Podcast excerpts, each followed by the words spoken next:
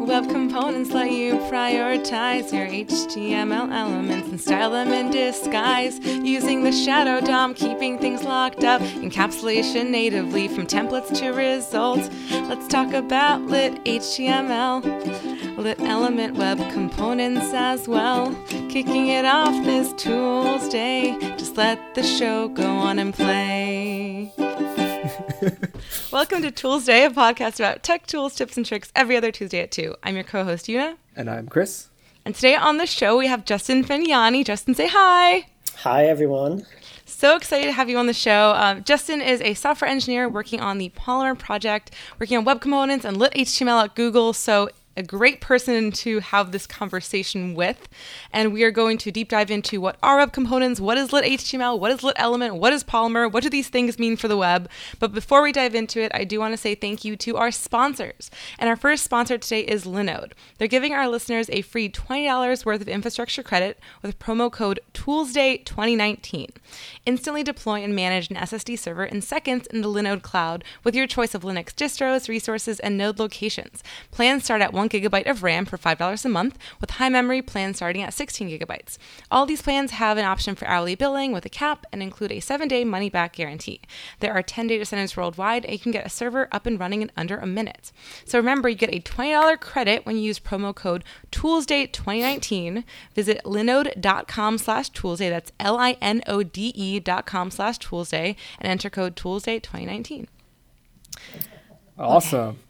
All right. So my first question for you, Justin, is that whenever I see web components, Polymer gets mentioned, and then there's a horde of people saying, no, no, they're not the same thing. So could you help demystify what the difference is and why are people confused?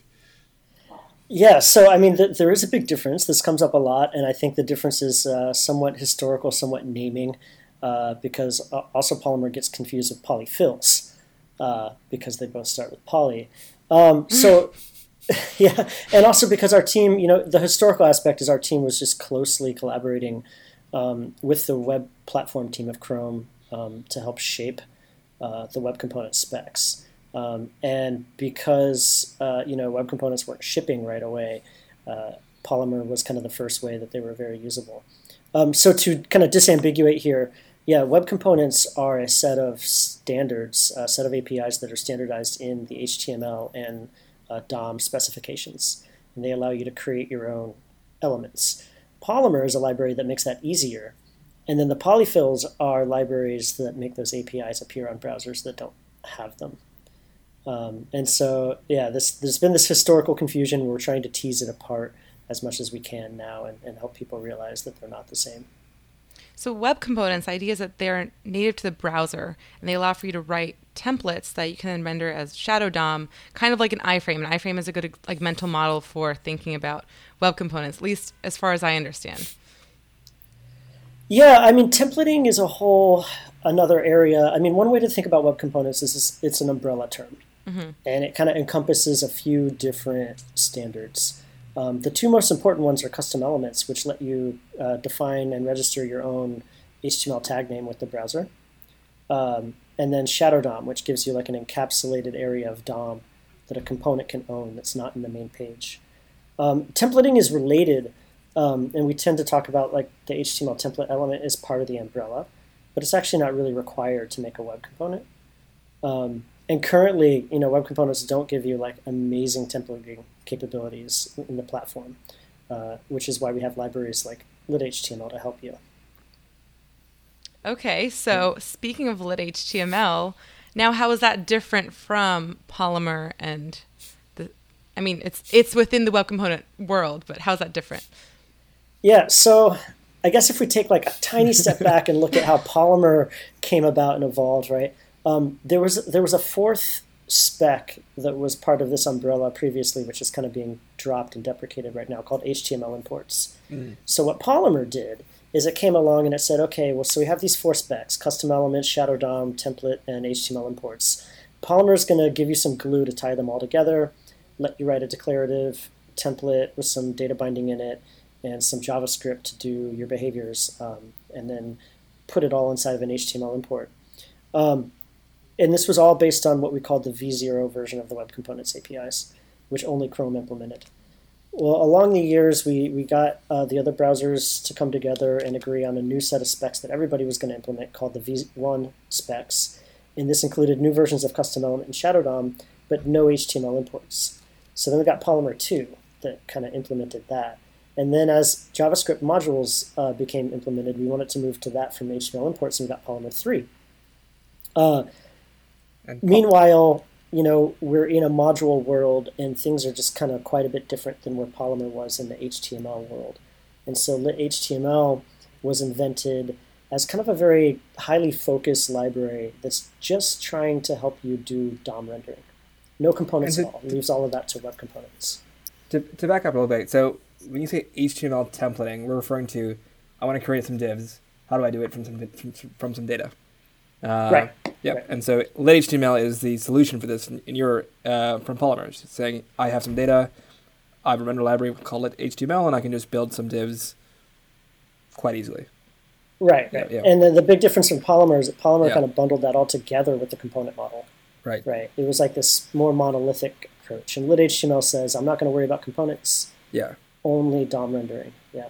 Now, is there a Polymer today still, or is it? Uh, just piecemeal now? So there is the Polymer project, which is our team and, and okay. all the different libraries we produce, including the polyfills. Polymer 3 yeah. is a current library. Okay. Um, it is basically in maintenance mode right now, meaning we still land some changes to it, um, performance improvements, uh, critical bug fixes, and whatnot. Right. But most of our effort is going into lit HTML and then the new web components base class that uses lit HTML, which is called lit element. That's where all the effort is right. uh, uh, today. Okay, so, so now if I say Polymer now, I mean Polymer project, which is which is lit HTML, lit element, and then maintenance mode, Polymer the library. Is that yes? yes. Okay. Yes. Okay. That's all right. distinction. okay. So if somebody wanted to get started with writing a web component today, what would you recommend they do? Starting with lit element is the uh, easiest way to go right now. Okay. Um, you know, it's a very kind of JavaScript centric approach, very much like React. Lit HTML looks like JSX in a lot of ways. Uh, and lit element is also just more lightweight and less opinionated in general. It's trying to be the smallest kind of possible layer on top of vanilla web components to let okay. you do properties and rendering. So that's the easiest way right now. And to kind of jump on that, who is lit element for? Like if I'm a I'm a web developer, I'm like, hey, I want to build an app. Is lit element for me, or is it for? Is it what is it designed to do? Its main purpose, I guess. So there are differing opinions here. Okay. Um, in my opinion, you know, which I think is the right one. okay, of course. Uh, web components uh, scale up and down your application. Right? Okay. Like uh, people talk about application components, so like your main app shell. Yeah. They talk about leaf components, so like your button at the end, and then there's kind of this intermediate mode of, you know, medium complexity components that compose other things. Right. Um, you know, some people like to say web components are great for leaf nodes and that you need a framework for your intermediate nodes.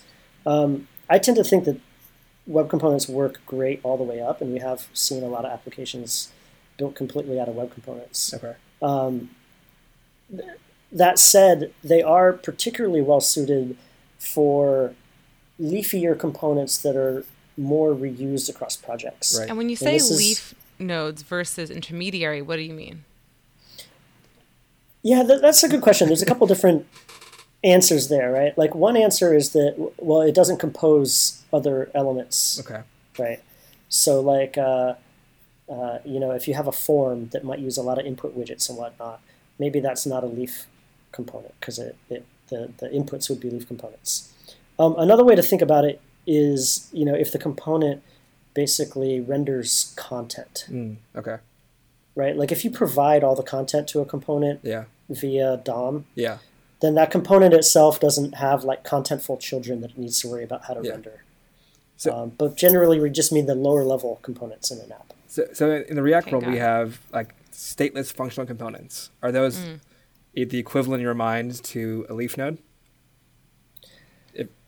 No, I think that's kind of a different axis okay. in the component space, right? That just means that you know every bit of state that a component depends on is provided to it. Yep. Right. and you can also do this in the web components world, Yeah. uh, regardless of whether you're a Leaf component or, or an app component. Okay. Um, so one place we see a lot of uptake of lit element is with design systems. Mm, okay.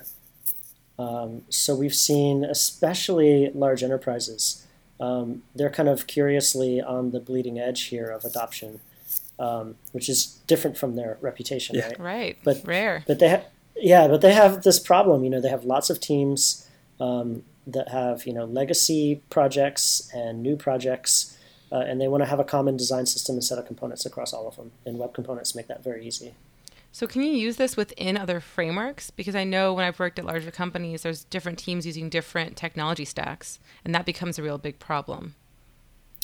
Yeah, that's the uh, the dream of web components, and it's basically a reality. Is that you know when you define a new custom element with the browser, now anywhere that you create HTML, um, you can create an instance of your component. So if you do document create element with your tag name, or you do some inner HTML, or you just have a tag in your main document. Um, and the nice thing is that it's the browser creating the instance of the component, not the framework. So you kind of don't even have to ask permission from the framework to you know integrate with web components. It just happens automatically. That's super cool. Um, so I'm kind of curious, and so, um, have you been tracking this uh, massive Rich Harris thread on Twitter today? I mean, if yeah, if you see, I'm, I'm in that thread, so of course I have. We'll link to that in the show Um, notes. But Chris, can you please elaborate? yeah, elaborate? you're going straight to the drama, right? Yeah. I just love my we drama. just had him on our show. we just did. Um, so Rich was to describe the, the thread a little bit. Rich was uh, pointing out there was a, a, a web dev doc that came out about web components and its usage, um, and his. Uh, I guess I've lost his overall point at this point in this thread, but uh, uh, I guess his take is that, um, you know, is web components usage go- going down over the year, and then um, if so, why? I guess uh, was his overall thought process at a very very high level. Yeah. I mean, that's a really unfortunate thread and take and chart, and, and a bunch of things about that are unfortunate. But, you know, uh, people love their drama around web components, especially people who write frameworks. Yes. Um, yeah, so, I mean, what's really going on there is that, um, you know, we have two different stats that we're tracking for, for web components usage. We have the V0 um, usage and the V1 usage. Yeah.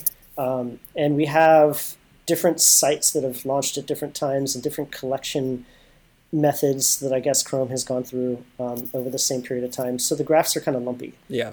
Um, you know, and, and we're seeing V0 usage decline, Yeah. uh, which is actually what we want to happen. We, Yeah. we would actually want that to happen faster. Mm, okay. Uh, and V1 usage is going up, but Okay. it but it turns out if you look at the actual data on Chrome status that there's this this odd bump in the middle of it, and some of the other features on the web have similar bumps. Like Yeah. CSS Grid has a bump in the middle of its of its graph Yeah. of a couple percent. Um, so the graph that was shown on the blog post is kind of uh, quantized down to half a year steps. oh, And the graph on Chrome status is done like monthly or something. So on Chrome status, you see the bump go up, down, and then back up. Yeah. And on the blog post, you see it kind of like go up and then like down just ever so slightly because it Yeah. like averaged out the data points. um, I mean, the thing is, is there are a lot of people rooting for web components to fail. And like Yeah. I said, people who write frameworks and people who are very partisan towards their favorite framework. Yeah. Um, so you know, any kind of like indication that that's happening, people will jump on and try to highlight. So it's, it's just the way it is. But I think Okay. there's a lot of people who also are rooting for an approach that's component based and that doesn't require a heavy framework as a parent wrapper on it. I think that's like the dream that everybody wants because component based development is now what everyone's used to, what they like, what is easier to work with. There's so many tools that are integrated with component based design and like the patterns we've created are so reliant on that. So I don't really see that changing and I think the desire to have that be more native is going to continue. Yeah, I do too, and I think hopefully over time, you know, as things kind of stabilize and cool down, uh, you know, people are going to realize like how much web components really do pave the cow paths. Like people have been kind of claiming that they don't. but Yeah. you know, we have some very basic needs out of a component model on the web, right? You need Yeah. to know like where is your component in the DOM, Yeah.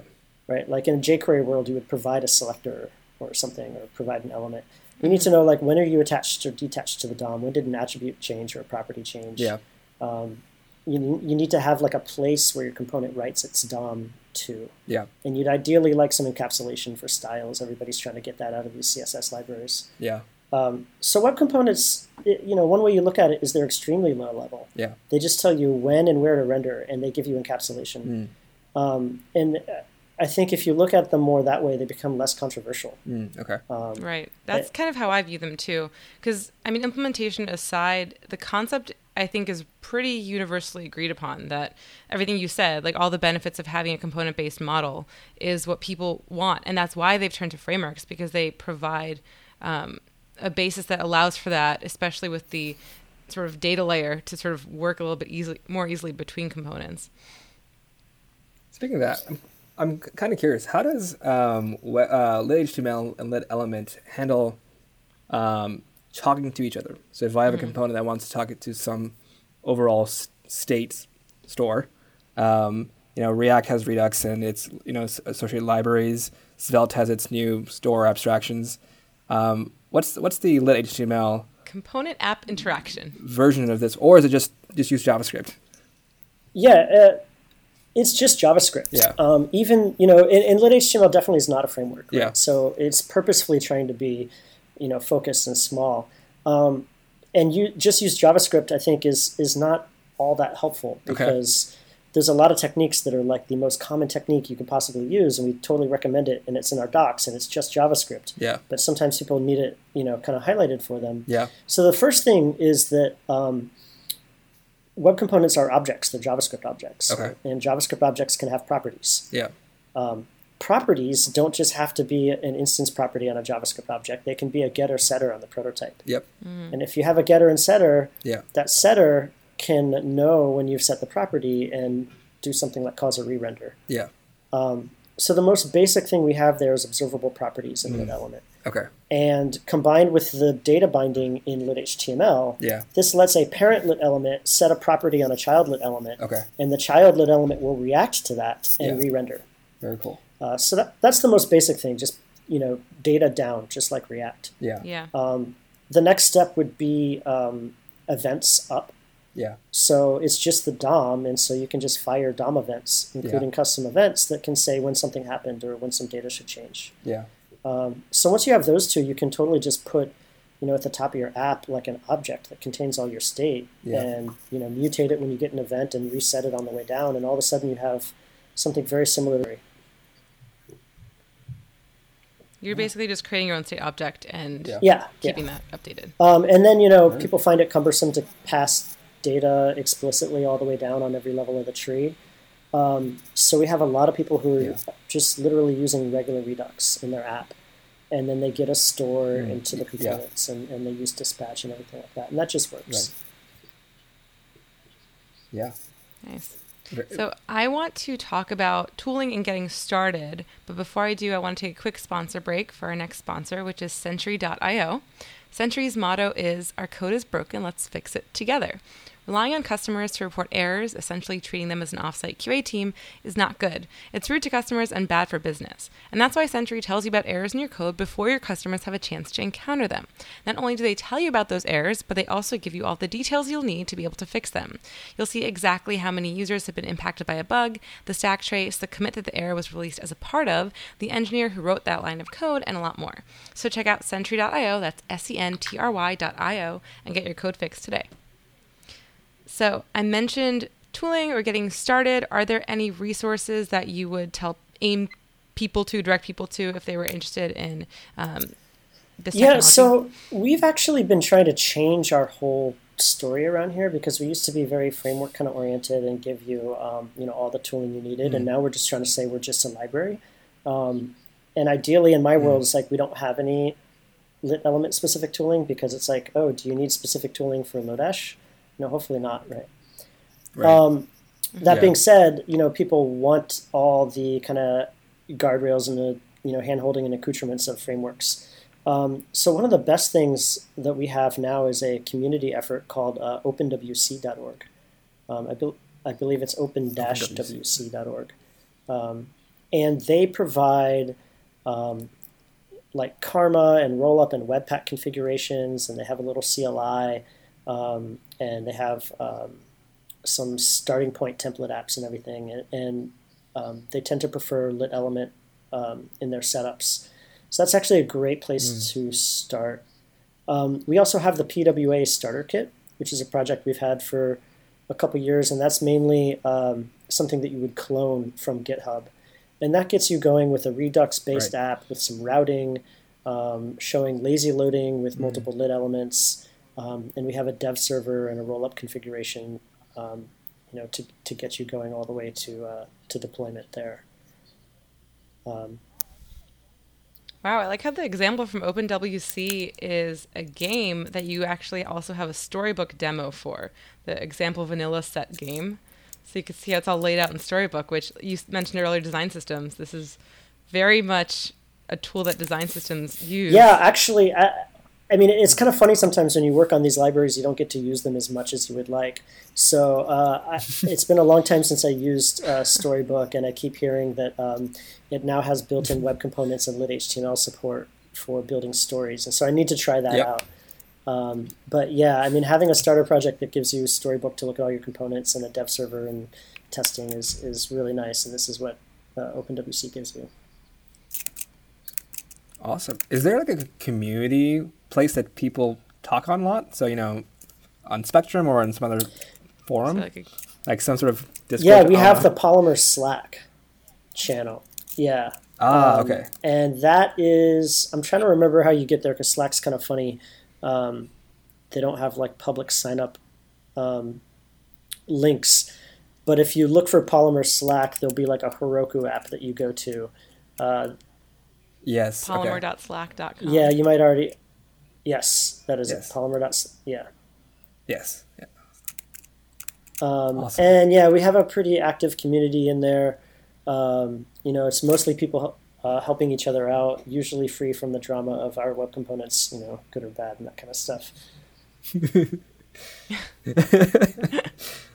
um, yeah. So my last question usually is: Do you have any pro tips for people who are looking to get started with web components or with lit elements? Um. Yeah, pro tips, not necessarily. I mean, one thing we're finding is that um, people are getting started with both lit HTML and lit element like very easily. Um, it's coming very naturally to people. Um, I think the biggest tip that I have is more of a kind of change in perception or point of view. Um, is that if you try to think about you know your application as something that should kind of work without tooling first, and then add in tooling mm-hmm. as needed um, optionally to do optimizations or you know to work around a bleeding edge you know thing that isn't working quite right yet mm-hmm. um, then i think you set yourself up for you know a much nicer developer experience and kind of an easier path forward as the platform evolves um, so i really recommend people you know learn about javascript modules and try to get native module loading working in the app um, I, I can't recommend Rollup enough because they, you know, don't support CommonJS out of the box. Like they have a completely module oriented workflow. Chris loves Rollup. Rollup's amazing. I love yeah. Rollup. You know. um, you know, so they, they kind of work naturally with like kind of a native modules first workflow. Um, and yeah, in terms of web components, you know, mostly it just works. The polyfills might have some limitations on IE, and React you know, React is uniquely kind of bad at using uh, the DOM, it turns out. So with React, you have to jump through some hoops. Um, but if you look for React web components, hopefully you'll you get to the right places there. Cool. Um, Chris, do you have any last questions? Uh, no. Thanks for for me. This has been super helpful for me. I've I've always had the Polymer project confused in my head, so it's it's great to hear the definition of it it honestly uh, even helped me like figuring out how all these things stand and how they relate to each other. I actually used Polymer v0 in my in IBM. So uh, IBM Cloud used to be built off of uh, Polymer v0 um, I didn't for, know that. for a short period of time, and so that was my first introduction to Polymer, and so I haven't gotten over that as much. well, as yeah, I, mean that's the that's the thing. Things have changed so much that you know if you haven't yeah. kept up with everything um, and you only have experience yeah. from you know Polymer pre-release days, um, it basically doesn't look yeah. anything alike now. Um, so you know, right. we tell everybody out there like give it another shot. Check out Lit Element. It's it's very different. It's very similar to what people are used to working with today. Um, and, and, also, you know, I want to point out that there are um, now a lot more options than just the libraries that the Polymer project makes. Um, you know, Salesforce uh, has really gone all in on web components, and so they've released Lightning Web Components. Um, and then the Ionic uh, team has launched uh, Stencil.js, which is gaining in popularity. Um, mm-hmm. And you have right. um, projects like Angular Elements and Svelte and Vue will compile to web components. So there's a lot of options out there, and I think people should check them all out. Yeah. So um, we'll have links to all those things in the show notes. Justin, where can people find you on, on the, the internet, internet? They can usually find me on Twitter with uh, Justin Fagnani as my Twitter handle. I guess you'll have a link to that too. It's yep. It's F A G N A N I. Justin Fagnani. So check him out on Twitter. Also, um, any other URLs you want to? Uh, I think the to? best one is just the Lit Element uh, documentation site. So it's just lit-element.polymer-project. Uh, dot, dot, dot org. Dot yes. org. lit lit dash element dot polymer dash project yeah, Google dot org. cool. And yeah, just Google it. I'll make a find. It'll be the first response. Uh, thank you so much Thanks for being for on the show, me. Justin, and thank you all. Yes, thank you. Um, this was very informative for both Chris and I. Um, and I also want to thank all of our listeners for tuning in. We hope that you learned something as well. If you did, please share this podcast with your friends, with your uh, secret Slack networks, with your coworkers. We love your feedback too. So if you have any feedback, let us know on Twitter or on the Spectrum chats. Also, shout out to our sponsors today who are Linode and Sentry.io. Use code ToolsDay2019 for $20 worth of infrastructure credit at linode.com slash toolsday and go to Sentry.io to get your code fixed today. Thank you again for joining us, and we'll see you next time. Okay, can I hit stop?